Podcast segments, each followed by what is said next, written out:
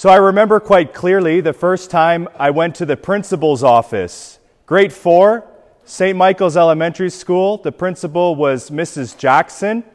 And I was brought to the principal's office because I had gotten in a minor, minor altercation on the playground. Basically, we had this tire swing that was very popular, and everybody would line up for the swing. And I was there obeying the rules, and I lined up properly, but someone pushed me to cut in line. So, what was I supposed to do? I pushed the other guy back. And then we had a bit of an altercation, and then we were brought to the principal's office, the typical thing you wait out line and each goes to tell their story. So I tried to explain to the principal, you know, what was I supposed to do? This person came and pushed me. What was I expected to do? This really cuts to the heart of what Jesus is talking about in the gospel today about how we seek reconciliation when somebody sins against us. So I wish I could say I've gotten better at this since grade four on the playground, but it's something I still struggle with, and I think it's something that we all struggle with.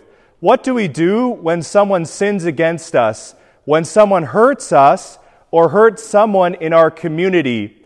Our kind of initial response sometimes is to seek retribution. But Jesus in the gospel today lays out a different path, a path towards reconciliation.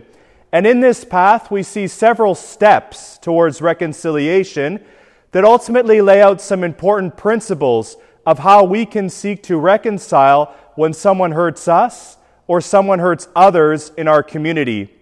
So, step number one if someone sins against us, Jesus tells us to go and gossip, to tell everybody what they did wrong. Just kidding, he doesn't. But that's what we tend to do. If we see someone doing something wrong or someone hurts us, we go and tell everybody about it. Jesus points out a more challenging way. He says, If someone sins against you, go and speak to that brother or sister in private. This is challenging to have these difficult situations.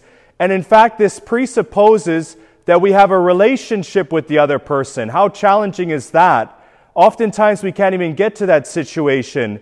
Jesus assumes that we have such a good relationship with people we're in community with that we can have these difficult conversations, that we can actually go and approach them and speak to them. So, this really is a challenging thing Christ calls us to and assumes that we have some sort of relationship that is good and tested in place. And Jesus ultimately points out as well in this conversation with the others what we're trying to do. We're not trying ultimately to win an argument. We're not trying to prove that we are right, but ultimately we're trying to win over the brother or sister. We're trying to get them back in relationship with us. We're ultimately seeking the good of the other person. This then is the first step if someone harms us. The second step, if that person doesn't listen to us, Jesus tells us to post about it on social media to make fun of the other person. No, he doesn't. However, again, this is a typical response. We want to lash out when people harm us. Jesus, then, if he doesn't listen to us, if this brother or sister doesn't listen to us, tells us to go with two or three other people to talk to this person. And this is a very important principle. What is Jesus getting at? Well, one thing Jesus is getting at is that maybe if this person doesn't listen to us, They'll listen to others who show love, care, and support. Another important reason why Jesus might want us to involve others is to verify that we are actually correct in thinking our brother or sister has sinned. So, how often has it happened that someone does something to us and we're convinced they're in the wrong? And then we talk to somebody else and they say, Really? Is that the way you see it? Maybe there's another way of looking at the situation. Maybe actually you're kind of both at fault. That other person can give other insights. Sometimes this happens. We think the problem is with the other person when the problem might be with us. So that kind of reminds me of this story. I don't know if I've told you this one before, uh, but there was this elderly married couple, and the husband saw his wife sitting in front of him on a chair, kind of at the front of the room, and he wanted to get his, her attention. So he calls out, he's kind of at the back of the room, and he calls out, Honey, can you hear me?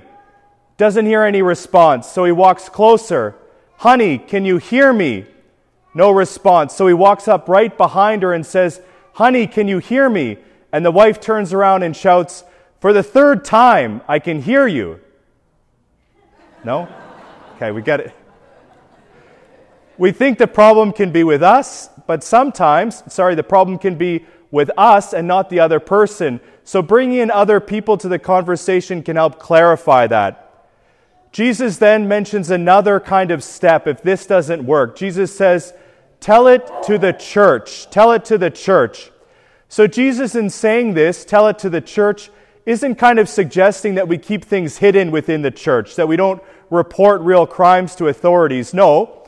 Jesus is saying maybe we talk to trusted people in the church, maybe people who have more experience, more knowledge of the matter, maybe people in authority, because sometimes other people might know more about the background situation and be able to help. And maybe people in authority can help and convince this person that there is a problem that needs to be rectified.